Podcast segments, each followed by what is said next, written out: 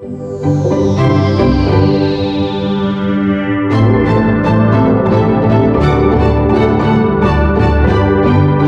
¿cómo están? Soy Margarita Tarragona y este es el podcast de Psicología y Felicidad. Este mini episodio de hoy es parte de una serie a la que le he llamado los grandes hits de la psicología positiva. ¿A qué me refiero? Que cuando acabe el semestre o cuando termino de dar un diplomado o algún curso de psicología positiva, me gusta preguntarles a los, alumnos, a las personas que han tomado el curso, qué ideas, qué conceptos les han impactado más o les han parecido más importantes. Y hay ciertas ideas que una y otra vez desde hace años los alumnos me dicen que realmente han tenido un impacto para ellos. Y una de ellas es el concepto de flow o experiencias de flow, que en español se traduce como fluir o flujo de la conciencia, pero muchas veces usamos el término en inglés flow, F-L-O-W. ¿Qué es esto del flow?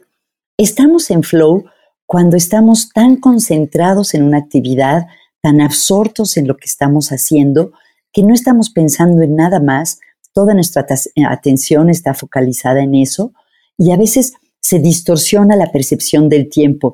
A lo mejor les ha pasado recientemente que estaban haciendo algo y de repente voltean y no pueden creer que ya haya pasado una hora o más tiempo. Seguramente pueden identificarlo.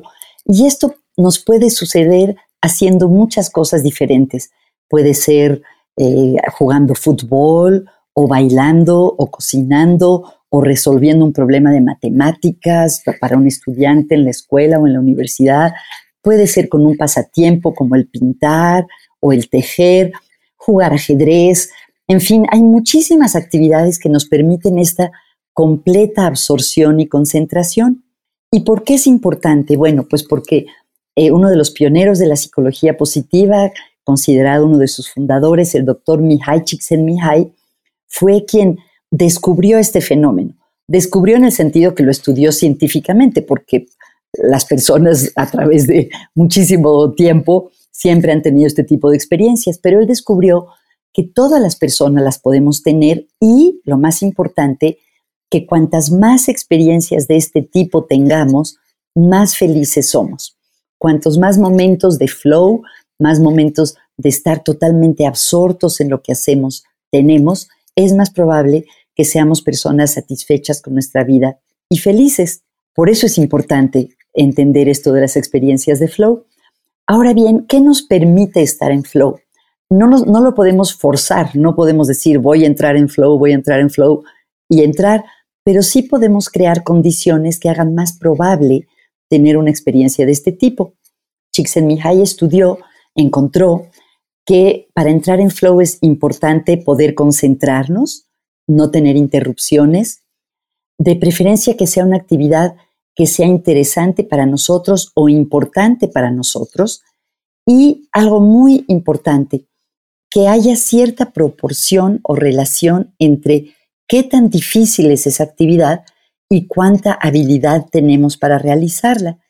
Si tenemos muy poca habilidad para una cosa muy difícil, seguramente nos vamos a sentir ansiosos, angustiados y no vamos a tener esa experiencia de total entrega a la actividad.